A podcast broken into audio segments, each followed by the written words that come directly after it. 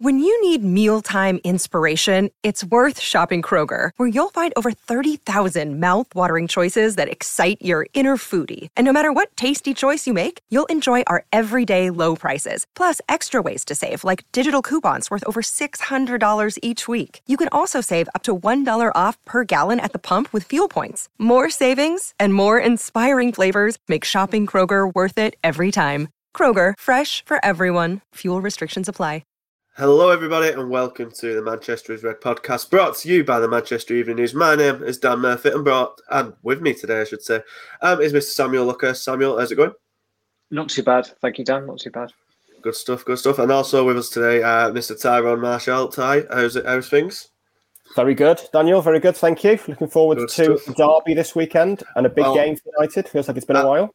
Abs- well, very good point. Very good point. We were just talking the other day how it feels like United have not had any really, apart from maybe the Leeds game, the Atletico Madrid match, which you, you just happened to be away. both. Yeah, Um, it's, it's been quite a dull start to 2022 for United in terms of kind of the matchups they've had. But now, Samuel, Sunday, the Manchester Derby, again, as we talked about last week um, in the lead to the Watford match, a lot has changed um, since the teams last met in November, which was maybe, I think this, the City game and the Liverpool game were back to back, weren't they? And they were like the first real proper blows to Solskjaer's reign. Um, maybe not the result, which was only 2 0, but it was such a humbling display at Old Trafford for United. They were just absolutely playing off the park, and if anything, City took um, pity with them. And now we're we're we're gearing up for a rematch uh, on Sunday.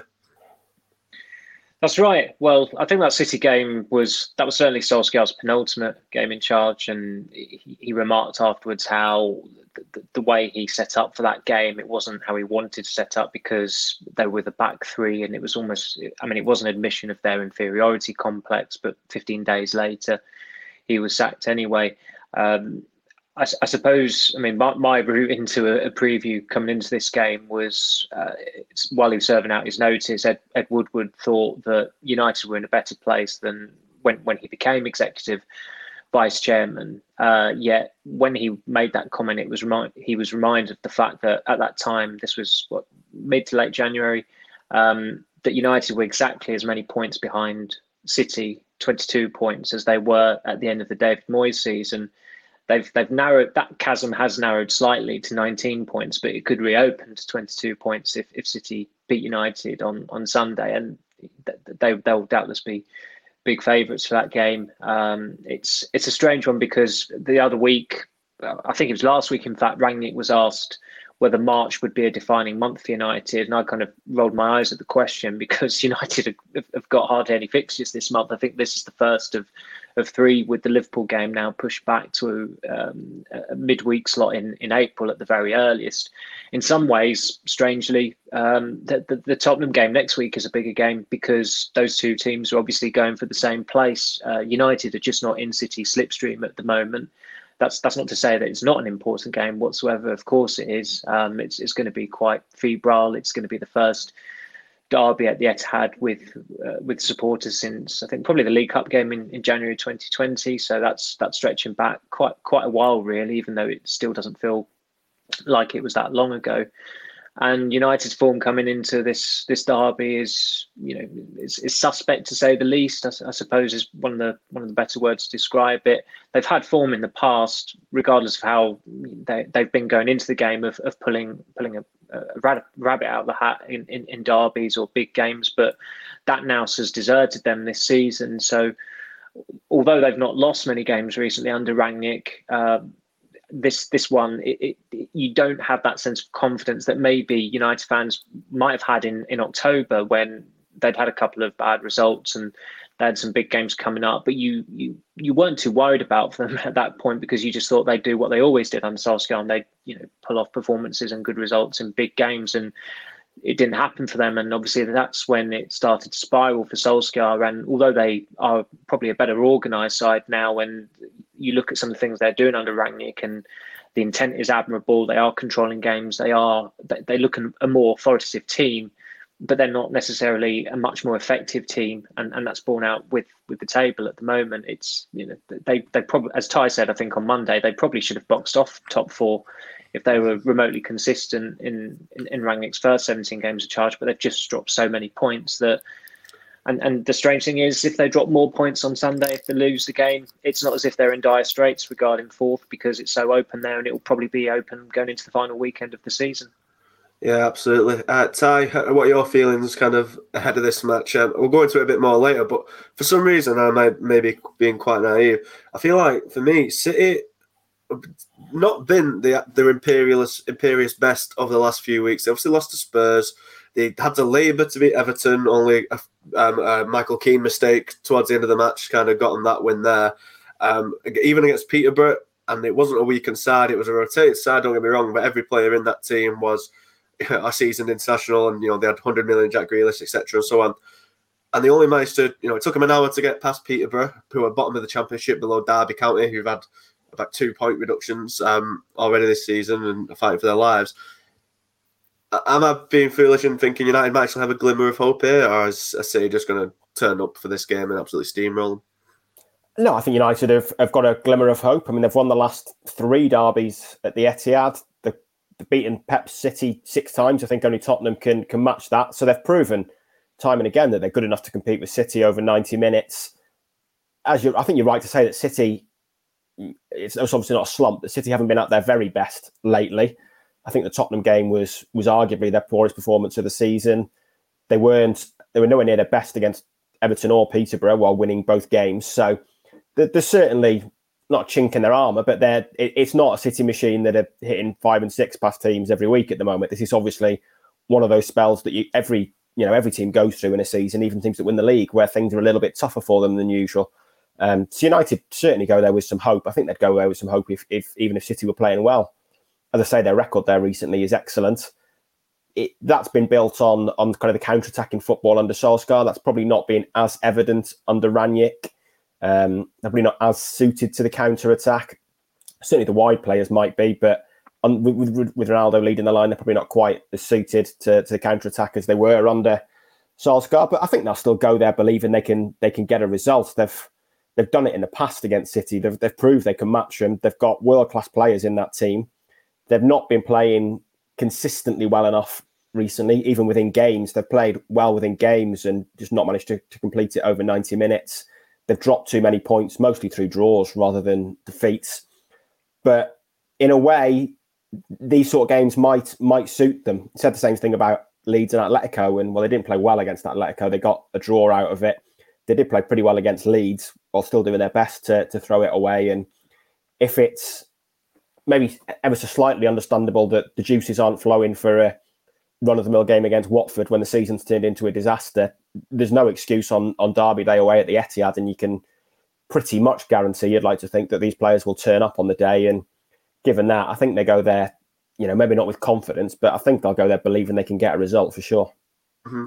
Yeah, I, am glad you mentioned that kind of Solskjaer there because, you know, he never really had a defined style or consistent way of playing at United. But he, to his credit, he did tend to get results, especially at City, but against some of the other big teams as well. He did kind of set United up the right way for them to get results there. And maybe it was an admission that United couldn't go to those teams and play like United teams of past could and actually dominate them. They had to kind of be more canny and try and hit them on counter, absorb pressure and that and he did well. Now, Samuel, I want to know, like, does Rangnick t- kind of take a page out of Solskjaer's book going into this game? Does he copy or at least kind of take inspiration from the counter attack sort of style, as Ty mentioned?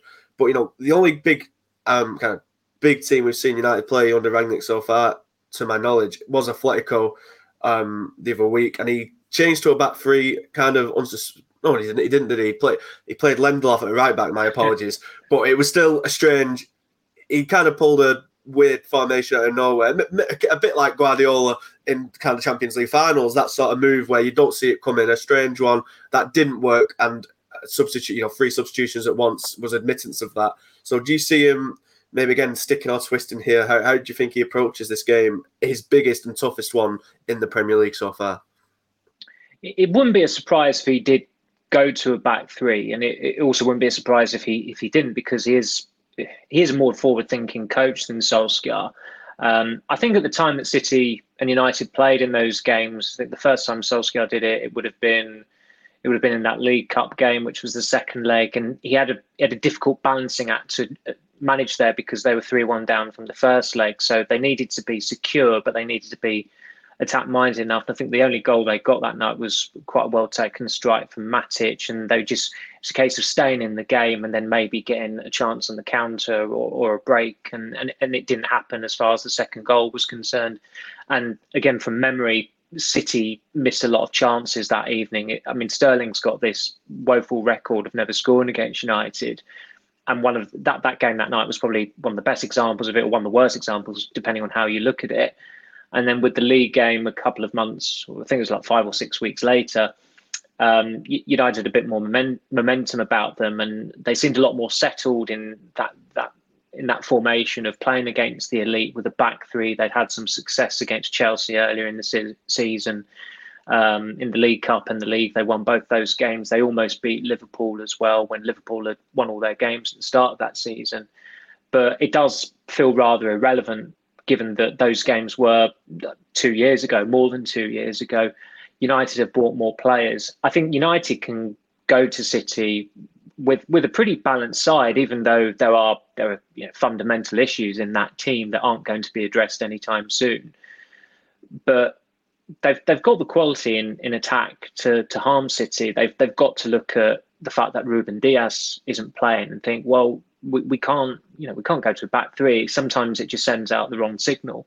And Rangnick's not done it from the start yet. He's he's gone to a back three in game. I think Wolves Wolves was um, the first time he did it when when they lost, but it did seem to have a reasonable impact. Fernandes missed a good chance. He, he did it at Brentford as well when United were 2 0 up.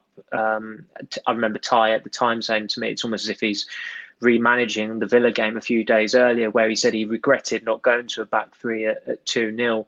So I think it would still be a stretch for him to do it from the start. And they don't seem to have any major issues as far as injury or ailments are concerned either. So it seems like pretty much everyone significant who who could be available is available. And I don't see any reason why you couldn't pick a reasonably balanced front six that you know is respectful of City's qualities, but also you can showcase your own qualities. Um, I mean, it's, it's going to be fascinating to see who he does pick, whether he goes with to uh, to traditional wingers, uh, whether he accommodates Paul Pogba, whether he goes with McTominay and Fred, which has obviously been a popular selection in these games in the past under Solskjaer, and you know, Rangnick seems to like the pair of them as well. And you know, we, have done our panel for for Sunday, and, and spoiler alert, one of us has, has dropped Ronaldo from the team altogether. It isn't me. Before anyone sends me any uh, abuse or anything like that, it certainly wasn't. You can you can redirect that to one of my colleagues who who also isn't on this call, so that does narrow down the list. Um, but you know, there, there, it wouldn't surprise me if there's maybe a name uh, a name player missing from that front six just to try and get the balance right, but I, I, I, personally would have Pogba playing off the left, Sancho off the right, um, McTominay, Fred, Fernandes, and Ronaldo. There's there's an awful lot of individualism in that front four, which is not the way forward. Uh, we've we've all seen that. It's it's that that's pretty unsustainable. I think City are the polar opposite. It's all about the collective, but that individualism on the day might just win United the game. You never know. Yeah, definitely. I think I say I think there's some really key decisions to be made. I think the defense, and I, would imagine Fred and McTominay is pretty pretty set in stone. You'd have thought maybe changes at fullback depending on who he's fancying on the day. But Ty, and it's these attacking positions that I think are the most, apart from potentially Sancho. Um, I think, and maybe Fernandes. I think they're all up in the air, and, and I leave Ronaldo out because as Samuel mentions that, I think that is the kind of conscientious one. He, he Rangnick hasn't been afraid to drop him for games in the past, or at least you know, if not drop him, rest him, and you know, not start him. He, as you mentioned there, he isn't paces now. He can't do the counters. He can't stretch teams. And if we watch the Peterborough game that City played, Peterborough really got City in the first half with just long balls over the top, and I think it was uh, Jones was the player who was running in behind um, and getting a, quite a bit, a lot of joy off Ake and Dias, who both got injured in that game, as we said, won't be playing on Sunday. And I'm not saying United can go and play youth ball and just run over the top, but I think Peterborough, even though they didn't win, they held their own for 60 minutes and they showed that City can be got at with a bit of pace in behind. If you get behind them, they're not the quickest on the turn, especially when the fullbacks are always pushed so high up. Is Ronaldo still the man to do that, or you know, do, do you maybe go for? And, and I know Cavani's back and he's not the fastest either, but he does kind of have a bit more uh, with him in the press. But do you maybe kind of put a kind of wild card up there just for a bit of pace, maybe, or do, again, or do you have Ronaldo because you've got Stones who can be a little featherweight at times, and maybe bully him about a bit? I think I think there's intriguing options for Rangnick there, especially in the upfront position. There are, but I would be staggered if Ronaldo doesn't start. To be honest, um, partly because Cavani's just come back from injury. I can't. I mean, I can't see how he plays Rashford through the middle. Um, maybe you'd play Rashford and Sancho out wide, and, and then you've got the pace. But I think you want to get Pogba into the team as well. Yeah. Um, so, I mean, I, I can't see that. And I think United have got different ways to hurt City. If they've got Pogba and Fernandes in the team, I don't think they necessarily have to go long. Like you say, Stones is is going to play centre half. So Ronaldo will probably relish that battle. Ronaldo's got a point to prove coming to City. City obviously wanted to sign him in the summer. Um, you can be sure he'd be fired up to win this. And I think if you know if you've got an attack of Fernandes, Pogba, Sancho, Ronaldo, there's I mean there's, enough quality there to to hurt City with without needing to pick Rashford up front purely because he's he's fast. Um, you know, I think they've got different ways to to hurt them. Ronaldo, Ronaldo has played recently like he he feels he's losing a yard of pace, but I think he's still pretty sharp, certainly around the box. Um, you know, John John Stones, I think, is reasonably quick, but you wouldn't say he's a centre half renowned for his pace. So, um, so I, I, I mean, I would be staggered if Ronaldo doesn't start. I think it's a game that that might suit him purely because he's going to be fired up to to prove something. He's still United's best route for goals, and I think you want to get, you know, I, I would want the way Pogba's been playing. I would want Pogba in that team. I don't yeah. think Rangnick will play a midfield three, including Pogba and Fernandes. I would be su- very surprised if that happened. Um, I would play the the four three three again and play McTominay sitting with Fred and Fernandes pushing up and, and try and press City and, and press their defence.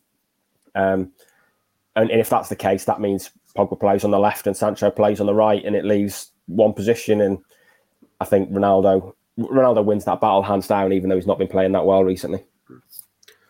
Samuel, you know, we, we've seen Cavani come back from injury before, and Rangnick will throw him straight back in. And he likes him in these bigger games. I think. I think he offers that bit of, as I said, maybe the bit more present and a presence that maybe Ronaldo doesn't quite have. Obviously, Ronaldo um, for his leadership qualities and his obviously um, renowned stardom is obviously a presence. But I think Cavani, when he can, you know, when he can play, when he's fit, he does offer a bit of that, a bit more, maybe a bit more oomph going forward. Do you think there's any way, you know, you maybe consider a back three there that maybe Ronaldo and Cavani go again? I know we they tried that previously they, they tried it at Tottenham, didn't they, under Solskjaer, and it, it, it did work. They won 3 0. The mitigation was that Tottenham sat their coach two days later, and there was like just outright mutiny um, that was that was going on at at the, stadium. Tottenham were in a dreadful place at that point, and I think everybody who, who had their Tottenham hat on in the stadium, and, and even just you know, objective observers like myself and Ty, knew that this was a complete mismatch, and it was it was going to go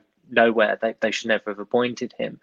Um, so, I mean, it would be, you know, it, uh, Rangnick doesn't strike me as a massive egotist at all, but it would still feel a bit of a jolt if he was to revert to a tactic that Solskjaer had tried, um, you know, in, in his final days as manager, really. I think three of his last four games, he went with a back three. And there was some logic in it. They just conceded five goals against Liverpool. They got a clean sheet against Tottenham. Atalanta uh, play with a back three. So obviously he wanted to um, counter that, um, especially as in the first game it was it was pretty open and United needed a, a, comeback win in that one. And then against City, it's like, well, we've played a back three and beaten them before. Let's see if we can do it again. But as I said earlier, United had just lost that. Um, that that big game now that pretty much kept Solskjaer in the job for as long as it did, and when it when it deserted him, things started to spiral.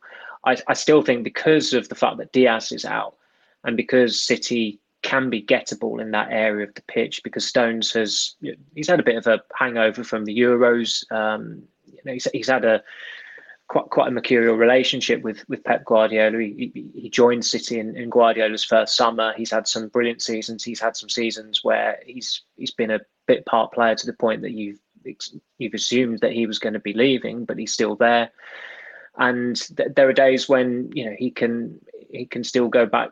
He can he can still regress. And and as I said, I just I think he's pretty gettable in, in general. Even though when he's on it, he's a very good centre half.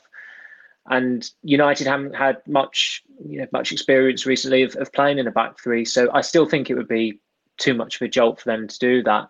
And as for Cavani, I, I still wouldn't be surprised if he's he's not at the Lowry Hotel on, on Saturday night. Um, you know we've we've seen so many times that when a Manchester United manager pretty much declares him fit, it's not a guarantee that he's going to be involved in in, in the next game. I, I, thought it was quite you know quite apt just in the training pictures on on Thursday. Um, as, as far as I saw, Cavani wasn't in any of those images. So if you're going off that, going off that, he's he's probably going to have two training sessions at the very most before a Manchester derby and having had hardly any training sessions the last two or three weeks. So I think it would just be progress for United if he was on the bench, and and that could still be important because whoever United, whoever Rangnick does select in his starting eleven, United will have some pretty good attacking options uh, to bring on. Whether it's one of the big names, like if, if Pogba doesn't start, which I, I don't think should be the case, I would start him like Tyre, play him off the left. But if he doesn't start, there's a game changing impact. If Elanga doesn't start, he's got form uh, for scoring goals off the bench recently, key goals as well. Uh, and if Cavani is indeed on, on, the bench, that's that's a very good option to bring on if, if Ronaldo's having another tricky day as he did last week. Yeah, absolutely. So, so Ty, I'm going to press you for a prediction on the game. You, you think United have a glimmer of hope, and I think I think we all agree that it may not be quite as cut and dry as you maybe suspect. I think, especially since it's not wobble, but kind of vulnerability they've shown in recent weeks. So, how do you, how do you reckon the game's going to go? Give us a score. Uh, I mean, City, pointing out obvious here, City is still obviously the favourites, but United have been better defensively in recent weeks, been creating chances but not taking them. City haven't been firing on all cylinders, so I'm going to say 1 1. Ooh, interesting, interesting. Samuel, how about you? Uh, I, I'm, I've said this before, and uh, I, need to probably be a bit more consistent, uh, a bit like United, I suppose, that sense of giving my team sheet prediction, because I always go back to the, the Cup semi final a couple of seasons ago. I was very, very confident that United would win it. And then when I saw the team sheet dropped and, and tweeted out, Simon Peach said, he, he said to me at the time, he said, I was going to say to you, um, have you not been duped there? Because he thought the team sheet was fake. That the team that Solskjaer mm. selected for the semi final against Chelsea was that unbelievable. But no, that was the team. And then they were obviously soundly beaten by Chelsea. So my pre team sheet prediction is, is probably a, a City 2 0 win Mm. Um, but I will. I'll, I'll, put my team sheet prediction in the blog. I'm sure people are absolutely uh, desperate for that. But Ch- chomping at the bit, I reckon. Yes. I reckon yeah. As soon as them team sheets go up, the blog is going to absolutely skyrocket. and to be fair, it actually usually does. So I'm not even taking the mic. Um, I I do reckon a narrow City win, maybe one or two nil. Can I say? While there's vulnerabilities, I'm I'm just don't know if United can be consistent enough over 90 minutes to really take advantage of them. But I think it's certainly interesting. I think it's the more it's the most interesting derby's looked for quite a few years actually, and maybe since um, before the pandemic when we had those games when McTominay scored that screamer, which was yeah, quite quite a moment in that. I think that might have actually been the last match I was in the office for. It's actually crazy. Oh man, what a time! It would have been, yeah, yeah, mm, it would have been. Yeah. Well, doesn't time fly when you the world is absolutely falling to pieces all around you? Right. Let's um, look forward. Um, the other bit of news, kind of this week, um, is uh, the United investors call was on Tuesday. Samuel John Murtough um, gave a bit of an update on the manager process. You've reported previously in January that United are kind of already on the lookout and hoping to get a manager in place uh, before the end of the season. Uh, Murtough said, We are now conducting a thorough process for the appointment of a new permanent manager who will take charge this summer with the objective to get us back to challenging for those domestic and European titles. Um, short and sweet. Um, for me, it seems weird. We know that Ten Hag and Pochettino are kind of like the leading candidates, and they are pretty, you know, almost um, uh, uncharacteristic of United to be going for such uh, sound, um, sound logical appointments. But both are in kind of high-profile jobs. Both are still in the Champions League. Both competing for league titles. To me, it, it seemed mad for them to kind of upset their apple carts to announce any move before the end of the season. You know, United have made that. You know, we know that they want to get it done before then. So, how's it going? Do you think? And you know, what's the, maybe the likelihood of one of those two uh, with some alternatives being linked this week that don't seem quite as realistic. When I did that story, I, I couldn't get it firmed up whether the if they did get to the point where they had a manager, whether they do an announcement like City did with Guardiola in 2016. And Pellegrini retrospectively said that he, he, regretted that. He felt as though it had an impact on, on City's form in that run in. I mean, extraordinarily, City only finished some like a, a point above uh, United, and United were under Van Gaal and were in disarray, and people were threatening not to renew their season tickets if if he wasn't sacked. Uh, whereas City just seemed like a, a, pretty superior side, but but they weren't. It was pretty close between the teams at that point. So I'd I'd still be slightly surprised if there was an official announcement that this manager, as you say, Ten Hag and Pochettino, they are they're contractually bound. They're they're both out of contract. I think next year. Um, as you said, they've they've got a hell of a lot on their plate as it is. Uh, PSG have got the next uh, Champions League game against Real Madrid next week. Ajax uh, are in quite a you know, testing tie with with Benfica now because that, that first leg ended two two, and it's pretty tight at the top uh, in the Eredivisie. Uh, Ajax lost to I think it was Go Ahead Eagles last week, so their their lead has now been trimmed to two points, and, and PSV just behind them there. So that could you know that that could still end up in a in a tricky run in for them, even though they've been quite dominant in in, in Holland in recent years. But United really do need to have someone in place. A little bit like with with Moyes. I mean, Moyes was obviously not the answer, but they, they did get him in. Well, they announced it early, but then they didn't have the prudence to actually pay out uh, pay off the rest of his contract Everton so that he could start working as soon as possible. And the, the crazy thing there was that rather than just like actually be proactive about it, Moyes was just far too respectful of his contract, even though he wasn't doing anything from mid May to late July, last six weeks of that Everton deal because it's the summer, you're on holiday, there's no there are no games at all or anything. June's June's the, the, the only month all year that you have off. And he literally did not do any um, due diligence or planning in regards to uh, working for Man United. It was almost as if as soon as July 1st came along, he thought, right, I'm Man United's manager now. I'll go in and let's let's see how we let's see how things go. And they, they, they obviously went terribly. Didn't go well. Um, they, they, they can't do that uh, this time. And back then, they seemed to be in a, a, good place. I think that some of us at the time kind of called that squad for what it was, but that, where they just won the title, there was a lot of um, positivity around the place. And I think a lot of people had the wool pulled from over their eyes but that's not the case anymore. Uh, it's a markedly different Manchester United, and I think they're only about 154 days until the start of next season, which just doesn't seem very far off at all. And they've got a hell of a lot to do in that period in terms of appointing, uh, identifying, then appointing a new manager. Uh, players who are coming out of contract, they'll be left leaving. Sorry, so you need to offset their uh, their departures with replacements. You've got to sell players who are under contract as well. Um, you, you want as much done before the start of the season, but the season starts on the 6th of August, which is different from the norm because of the World Cup starting in November this year. So it's an early start. Um, the window, I think, will, will still go until late August, but I, I, think it's unrealistic for United to expect or want to have done all their business and all their squad preparations for the start of the season. That will rumble on I would imagine, well beyond the start of the season. But as far as the manager is concerned, uh, the, the very least they can be doing is conducting the process there.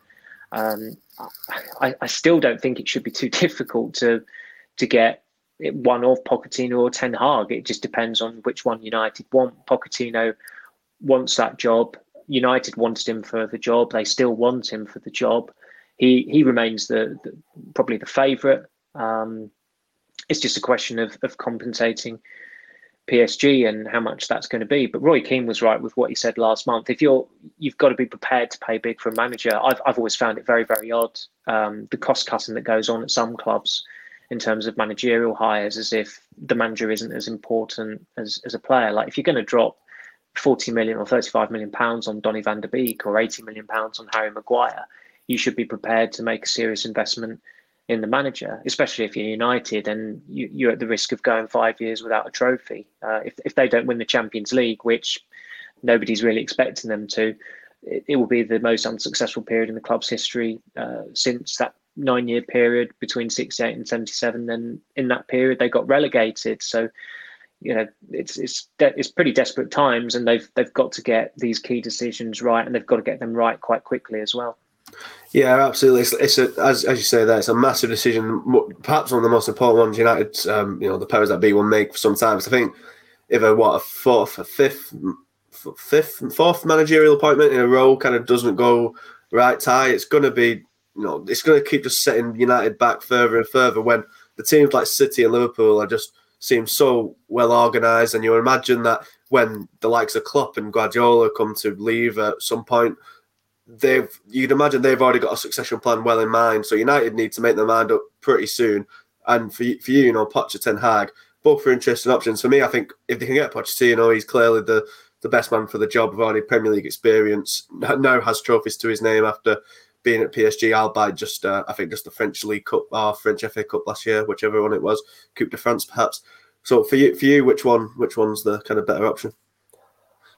Uh, I don't think there's an awful lot in it. Maybe just about Poch. I think in, in terms of this summer, they're the best two candidates available. Um, I mean, that is where, you know, you mentioned there Klopp and, and Pep going. I mean, that's what they need. They need to have, they need to be taking advantage of that, basically. They Both those clubs might have a succession plan, but City have been built with the sole intention of getting Guardiola. So when he goes, there is inevitably going to be some, you know, some some teething issues there, whoever the replacement yeah. is. Definitely. Liverpool, I think, after Klopp, are probably going to have a tough season purely because of the you know the emotional energy he invests in that team. I think you know it, would probably be genuinely heartbreaking for a lot of that squad when he goes. I think with the City squad, when Pep goes, there might be some that are glad to see the back of him because he's obviously very difficult to work for. Get a rest. But, yeah, exactly. They'll get a rest. But I think both of those clubs, no matter how good your succession plan is, and it'll be better than United's in 2013, they're, they're still going to have some kind of issue. I think what United haven't done with those four previous managers is appoint the best person available, maybe with the exception of Mourinho. Maybe hindsight is telling us that that he was on the on the way down. Maybe I think Van Gaal was a manager who was past his best when United appointed appointed him. Moyes and Solskjaer clearly were not the best managers available for the job in 2013 and 2019. They they've signed the best players they can get, but not appointed the best managers they can get, which is is madness, really and that's what they need to do this time. Um, I, don't think there's a huge amount between Poch and Ten Hag. I think Ten Hag plays exciting, progressive, modern football. Got a great Champions League record, but like Samuel said, Ajax lost to Go Ahead Eagles. They're making hard work of winning a title. They should win easily, um, and he's coming. The, the the leap from Ajax to Manchester United cannot be underestimated. I we uh, it's quite funny. We, we, me and Sam were talking about this on the phone just for the podcast when we realised we should probably actually save it for the podcast on who would go for for the next manager. And I mean, I would go, and I don't think this is realistic personally, but I would go for Luis Enrique after the World Ooh. Cup and try and get him, and maybe get Rangnick to stay on for another six months. I mean, I don't think United are going to win the league next year, so I don't think it, it would particularly matter um, you know, your target should be 2023 when Pep goes, maybe 2024 when Klopp goes. And in turn, I think he just ticks a lot of boxes, having managed Barcelona very successfully. He's managed Roma, where the spotlight is is pretty fierce in Rome. He cut, you know, he picked a Spain squad for the World Cup with not single Real Madrid player in it. He axed Ramos as a player. He ran his contract down at Real Madrid to join Barcelona. There's, and he plays very progressive football. And crucially, there's no way he's going to walk into Old Trafford and be surprised at the size of the club or the glare of the spotlight. He's been there and done it as a player and a manager, which I think is is pretty crucial. United clearly need a strong hand on on the tiller, and as good a manager as Ten Hag might be, he's never come into a club and had to deal with egos and players that that, that are the size of United mm-hmm. and, and, the brand the yeah, brand exactly. of players that are the size of United. And I think Enrique. Would, I think he ticks, I think he ticks a lot of boxes, maybe with the exception of, of language quite sure if English or not, but you know, his team's great football. The treble is achieved with Barcelona. I mean, it's uh, easily their most successful season since that. Um, so I think he picked more boxes for me than Pochettino and Ten Hag. I, I'm not sure it's realistic um, whether you know he could be. Tempted, well, I, I, think he probably could be tempted back into the club game after the.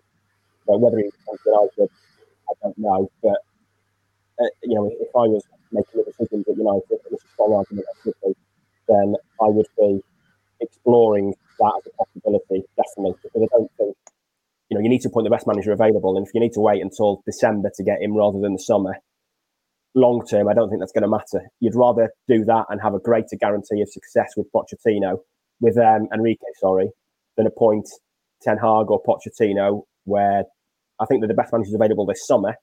But I think there are questions over both. I think there's an element of a gamble over both. I think that's less the case with Enrique. So I wouldn't see it as an issue waiting six months to get someone who could be there for six years.